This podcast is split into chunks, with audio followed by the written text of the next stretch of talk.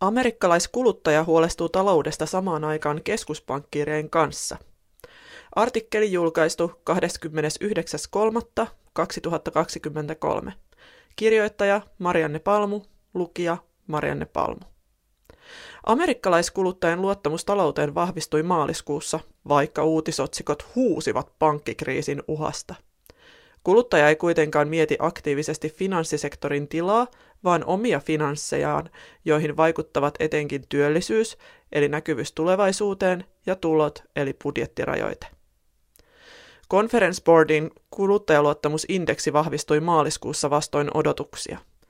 Pankkien ongelmat eivät kuluttajia hetkauttaneet, vaikka ne olivat vielä vahvasti uutisotsikoissa silloin, kun kysely viimeistään toteutettiin. Sen sijaan kuluttaja lähellä olivat kaksi toisiinsa vahvasti linkittynyttä asiaa, työ ja tulot, ja molemmissa tilanne näyttää edelleen kelvolliselta. Arviot työmarkkinan tilasta ovat edelleen suotuisia, vaikka pientä jäähtymistä aikaisempaan on havaittavissa. Tulojen kasvukin nähdään positiivisena, ja työpaikkoja on edelleen kyselyn perusteella riittämiin. Nykytilanne ei siis ole hassumpi, ja Atlantan Fedin GDP Now-mittarikin ennustaa tällä hetkellä Yhdysvaltain taloudelle Q1 yli 3 prosentin kasvua vuoden takaisesta. Moni asiantuntija povaa kuluttajaluottamukseen selvää laskua vuoden edetessä, eikä ihme.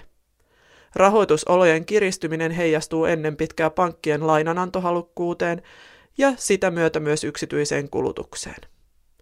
Säästämisaste on laskenut koronapandemiaa edeltävien tasojen alapuolelle ja kulutusluottojen määrä kasvanut. Toisaalta työmarkkinalla on edelleen kosolti niukkuutta, mikä antaa näkyvyyttä kuluttajan omaan talouteen. Jos lainaehdot kiristyvätkin, niin työpaikka ei ole menossa heti alta. Mielenkiintoinen yksityiskohta kuluttajaluottamusluvuissa on se, että kuluttajaluottamus ei yleensä pakita ennen keskuspankin ohjauskoron laskuja – tässä mielessä kuluttaja ei ota odotuksissaan kaulaa keskuspankkiireihin, vaan tekee arvion taloustilanteen heikentymisestä samoihin aikoihin Fedin johdon kanssa, eli silloin, kun korkojen lasku nähdään tarpeellisena.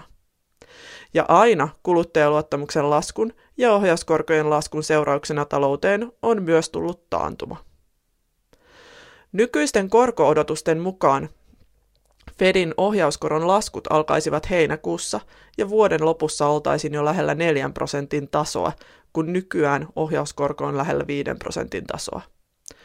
Luonnollisesti tämä vaatisi taakseen myös talouskuvan muuttumisen. Inflaation on e- ennen ensimmäistä ohjauskoron laskua selvästi hidastuttava ja työttömyysasteen noustava yli 4 prosentin tason. Toistaiseksi tästä ei ole merkkejä ja talous on päinvastoin alkuvuonna yllättänyt vahvuudellaan.